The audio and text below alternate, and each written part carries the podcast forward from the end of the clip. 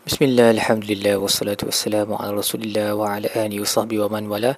InsyaAllah dalam episod kali ini kita akan membincangkan tadabur bagi muka surat 356 Surah Nur ayat 44 sehingga ayat 53 Baik, bahagian awal muka surat ini Allah sambung lagi menceritakan ni'mat-ni'mat dan ayat-ayat kauniyah um, ciptaannya di dunia ini. So pada muka surat sebelum ni kita tengok bagaimana Allah uh, Berfirman tentang awan dan kemudian turun ais ataupun hujan yang kena kepada sesiapa yang dikehendaki dan juga petir.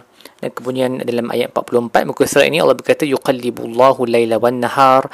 Allah menukar siang membalikkan siang dan malam malam dan siang.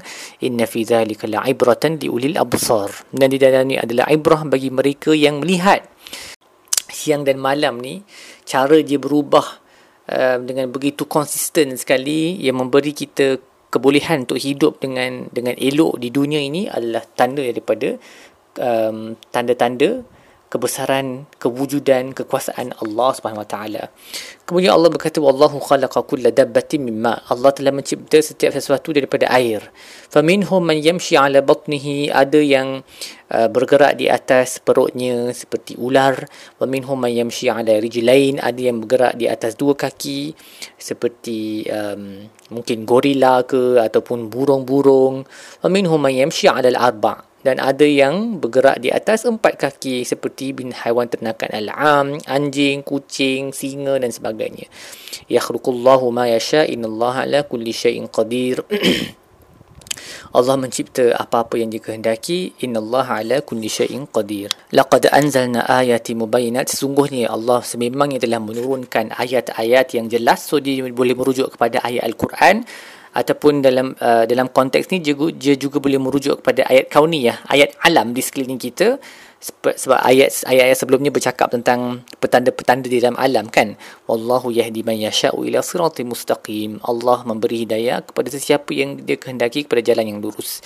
Ayat 45 tadi tentang ciptaan Allah yang berjalan atas dua kaki empat kaki ataupun tak ada kaki berjalan menjalar di atas perutnya semua ini menunjukkan bahawa biodiversity yang ada sekeliling kita, kepelbagaian haiwan dan tumbuhan di sekeliling kita adalah tanda kebesaran Allah.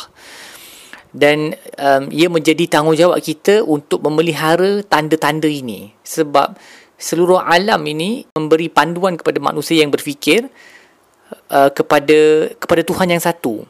Jadi menjadi tanggungjawab kita untuk memelihara biodiversity, kepelbagaian uh, haiwan dan tumbuhan di luar sana. Tetapi malangnya disebabkan kerakusan kita manusia uh, terlalu banyak um, haiwan dan tumbuhan telah pupus daripada dunia ini. Selagi kita tak ubah cara-cara hidup kita yang rakus nak consume dan consume dan consume uh, semua benda kita nak makan nak minum nak guna demi keselesaan hidup selagi itulah seluruh alam kita akan dimusnahkan. Uh, kebanyakan tanah di dunia ini yang dahulunya ditutupi dengan hutan-hutan yang uh, yang tua berjuta-juta tahun yang mengandungi pelbagai haiwan dan burung yang cantik dan yang menunjukkan kebesaran Tuhan ramai banyak daripada uh, hutan-hutan ini sudah diratakan. Untuk apa satu untuk urbanisasi iaitu untuk membina rumah-rumah kita yang kita duduk-duduk ni. Uh, dan lagi satu yang yang impaknya sangat besar adalah untuk makanan. Bukan sahaja makanan kita tapi yang lagi sedihnya dia menjadi makanan kepada makanan kita yang lain. Maksudnya contohnya di hutan Amazon tu banyak daripada kawasan Amazon di Brazil Argentina kawasan tersebut hutan tersebut antara hutan yang paling tua dan paling banyak jenis haiwan dan tumbuhan. Uh, tetapi banyak kawasan di Amazon telah dibuka uh, untuk menanam soya dan soya tu untuk apa? Pokok soya tu bukan untuk manusia makan. Pokok soya tu untuk dikutip hasilnya dan diberikan kepada ayam dan lembu untuk supaya mereka membesar dengan cepat supaya kita boleh makan ayam dengan lembu tu. Jadi eh, kita punya kerakusan telah menyebabkan banyak spesies haiwan di dunia ini kehabisan habitat mereka. Kerana kita nak makan ayam setiap hari pada setiap pada setiap uh, meal kan. Uh, breakfast pun kita nak ayam, lunch pun kita nak ayam, dinner pun kita nak ayam. Okay. And then termasuklah juga yang makan lembu dan sebagainya. So, kita punya kerakusan ni menyebabkan uh, banyak kawasan yang sepatutnya didiami oleh haiwan di luar sana, wildlife, okay, hidupan dia dah kehabisan ketandusan uh, tempat tinggal. Kalau kat Malaysia contohnya di jata negara kita ada gambar harimau kan sebab harimau menjadi kita punya kebanggaan negara. Dia menjadi satu spesies yang wujud di semenanjung Malaysia. Um, tetapi sekarang ni jumlah harimau di Malaysia tinggal kurang daripada 200 ekor sahaja. Begitu menyedihkan sekali kerana pembalakan yang tidak terkawal um, dan uh, termasuk dan kenapa pembalakan tu berlaku? Uh, satu untuk balak tu sendiri satu lagi hutan-hutan di Malaysia banyak dibuka untuk kelapa sawit. Dan kelapa sawit ini dia memang satu pokok yang menjana uh, hasil yang amat tinggi dalam masa yang singkat.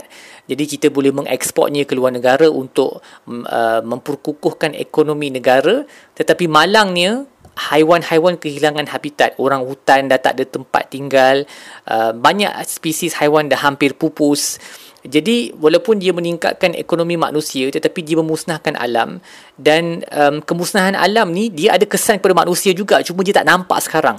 Tapi bila kita dah boleh nampak kesan dia nanti dia akan dia akan jadi terlalu lambat untuk kita buat apa-apa. Para pengkaji apa uh, sistem sistem keluar masuk apa uh, hasil negara mereka tak ambil kira apa yang akan berlaku bila hutan kita semua habis ditebang. So contohnya hutan paya bakau kan yang yang di pesisiran pantai tu paya bakau ni dia ada dia ada uh, kepentingan dia tersendiri. Dia menjadi uh, tempat ikan-ikan yang kecil uh, mencari teduhan. Uh, dia juga memberi perlindungan daripada ombak-ombak yang besar. Lepas tu komuniti yang duduk di pesisiran pantai banyak bergantung pada hasil-hasil yang mereka boleh dapat di uh, di paya bakau seperti udang-udang kerang-kerang dan sebagainya. Tapi bila mereka bila kita potong payah bakau tu dengan tujuan pembangunan. Nak bina resort nak bina hotel nak nak apa nak ternak ikan dan sebagainya. So itu mungkin boleh uh, menambahkan uh, apa pendapatan sekelompok manusia untuk satu waktu. Tetapi kesannya pada masa akan datang adalah kesan yang buruk. Kalau berlaku peningkatan aras laut kalau berlaku ombak yang besar ramai yang akan mati uh, manusia dan juga haiwan. Jadi kita tak boleh nak quantify kita punya para peng, eh, ekonomis ni para yang uh, para pengkaji ekonomi mereka tak ambil kira uh, kepentingan alam semula jadi sebab benda tu susah nak kira. Tapi kalaupun kita tak kira kita kena ingat menerusi ayat ni bahawa Allah adalah pencipta semua benda ni dan tujuan ciptaannya adalah untuk kita sedar bahawa Tuhan itu satu dan dia maha berkuasa. Dia membolehkan kita berfikir dan appreciate keindahan alam ini dan itu akan mendekatkan diri kepada Allah. Jadi sepatutnya menjadi kewajipan kita untuk memelihara biodiversity kepelbagaian alam um, uh, haiwan dan dan tumbuhan di alam ini dan caranya satu sahaja kita kena kurang rakus. Kita kena um, jangan terlalu uh, semua benda nak ikut keselesaan kita sahaja itu akan kalau kita tak berubah lah kalau kita terus dengan cara kita hidup kita sekarang yang consumerist ni memang uh, kita downward path lah memang bumi ni akan rosak keseluruhannya. Uh, dan bukan sahaja kita dah tak dapat nampak keindahan ciptaan Allah burung spesies burung punya banyak dah tak ada dah sekarang. Uh, tapi lagi teruk lagi dahsyat daripada itu kehidupan kita sendiri akan tergugat kerana sistem alam yang uh, sudah jadi tidak seimbang Baik selepas itu Allah masuk ke dalam um, apa perangai orang munafik ya, di di Madinah. Allah berkata wa mereka akan berkata amanna billahi wa bi rasul wa ata'na. Mereka akan berkata kami beriman kepada Allah dan Rasul dan kami taat. Thumma yatawalla fariqu minhum min ba'di zalik wa ma ulaika bil mu'minin. Tetapi selepas itu mereka berpaling. Sebahagian daripada mereka berpaling uh, daripada mengikuti uh, Nabi SAW mentaatinya dan mereka bukanlah orang beriman. So ini sifat orang munafik lah. Sebut lain, buat lain. Dan apabila mereka dipanggil kepada Allah dan Rasulnya untuk uh, dihakimi di antara mereka, sebahagian daripada mereka berpaling wa in yakul lahumul haqqu yatu ilaihi muzini tetapi kalau benda tu berpihak kepada mereka baru mereka akan patuh afi qulubihim maradun amir tabu adakah dalam hati mereka ada penyakit ataupun mereka ragu-ragu ataupun mereka khawatir yang Allah dan Rasulnya akan uh, berlaku tidak adil kepada mereka. Bal ulaika humuz zalimun. Mereka adalah orang yang yang zalim. Dan uh, Ibnu Athiyah berkata ayat ini diturunkan kerana ada seorang lelaki munafikun yang dia bergaduh dengan seorang Yahudi. Jadi Yahudi itu panggil dia uh, ajak dia mari kita pergi kepada Muhammad SAW supaya supaya dia boleh hakim yang antara dua kita. Munafik ni dia salah. Dia yang tersilap. Jadi dia tak nak. Dia kata jom kita pergi kepada Ka'ab ibn Ashraf. Ka'ab ibn Ashraf ni adalah antara Yahudi yang paling jahat dekat Madinah yang cuba banyak kali untuk membunuh Nabi dan sebagainya. Dia suruh pergi kat dia. Walaupun oh, dia, dia dia dia munafik kiranya di luaran muslim kan. Dalamannya of course dia kafir lah. Dia prefer untuk pergi kepada orang Yahudi. Dan sebab itu para ulama berkata sesiapa sahaja yang ada perselisihan dan dipanggil kepada hukam yang yang Islam kepada para hakim yang Islam tetapi dia enggan maka dia terga, dia tergolonglah dalam mereka yang yang zalim ni. Dan Imam As-Sa'di berkata uh, diharamkan untuk sesiapa uh, mempunyai suudzon mempunyai sangkaan yang buruk terhadap syariat Allah um, sebab ia uh, sesiapa yang um, yang berfikir begitu dia dia telah tak dia tak faham konsep keadilan dengan hikmah yang wujud di dalam dalam syariah. Uh, of course kalau kita mungkin tak setuju dengan sesetengah hakim uh, ataupun cara syariah itu dilaksanakan itu lainlah. Sebab mungkin banyak sahaja uh, tempat di mana uh, sistem syariah itu tidak dilaksanakan dengan betul. Tetapi syariah itu itself sentiasa adil. Dan kalau kita hidup di zaman Rasulullah kita tak boleh untuk uh, tidak memilih Nabi sebagai hakim. Wajib untuk memilih Nabi sebagai hakim dalam sebarang uh, perselisihan.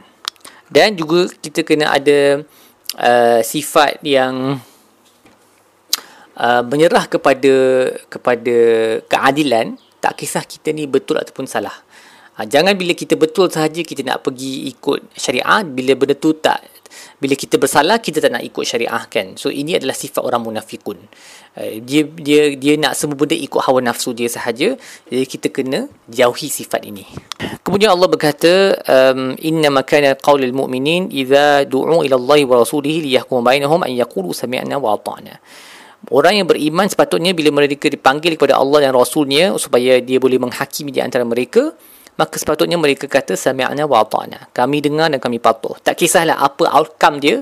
Kalau dia bersalah dia dihukum, kalau dia betul dia mendapat haknya, dia kena obey, dia kena terima. Uh, mereka inilah yang berjaya. Wa man yuti'illah wa rasulahu wa yakhshallah wa yattaqi fa ulaika humul faizun. Mereka yang mentaati Allah dan Rasulnya dan takut dan takwa kepada Allah, mereka inilah yang berjaya. So ini dalam ayat ni ada asbab uh, kejayaan di dunia dan akhirat iaitu taat kepada Allah dan Rasulnya dan takut kepada kepada Allah.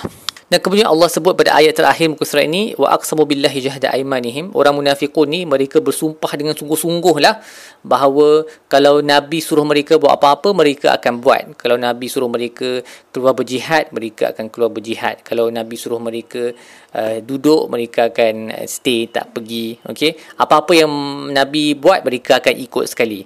Jadi Allah um, suruh jawab, Nabi jawab kepada mereka la tuqsimu. Janganlah kamu bersumpah-sumpah ta'atun ma'rufatun. So ini menurut Imam Al-Baghawi maksudnya adalah cakap kepada mereka tak payah nak kamu bersumpah sebab ketaatan yang kamu duk sebut tu diketahui apa jenis punya ketaatan tu. Ia hanyalah dusta semata-mata sebab kamu tak cak, kamu cakap uh, tak serupa bikin. Okay, uh, so ini sifat orang munafik. Cakap lain Uh, buat lain innallaha khabirun bima ta'malun. Allah tahu apa yang kamu lakukan. Baik apa yang kita belajar dalam muka surat ini? Yang pertama ingatlah bahawa mereka yang mempunyai basirah ataupun uh, mata hati yang sihat uh, sepatutnya dengan melihat apa yang ada di sekeliling alam ni uh, dia dapat mengambil iktibar lah daripada ayat-ayat Allah di seluruh alam um, dan kita kena berfikir berfikir tentang keindahan alam ni macam mana pokok-pokok yang pelbagai daripada biji yang kecil boleh jadi pokok yang besar walaupun disiram dengan air yang sama okey? Dan buahnya pelbagai jenis uh, sedap ada yang manis ada yang masam. Dan bagaimana semua alam itu dijaga dengan begitu elok sekali oleh Allah. Setiap setiap haiwan tu ada dia punya tempat makan dia per, per ke, uh, apa kebergantungan antara satu sama lain.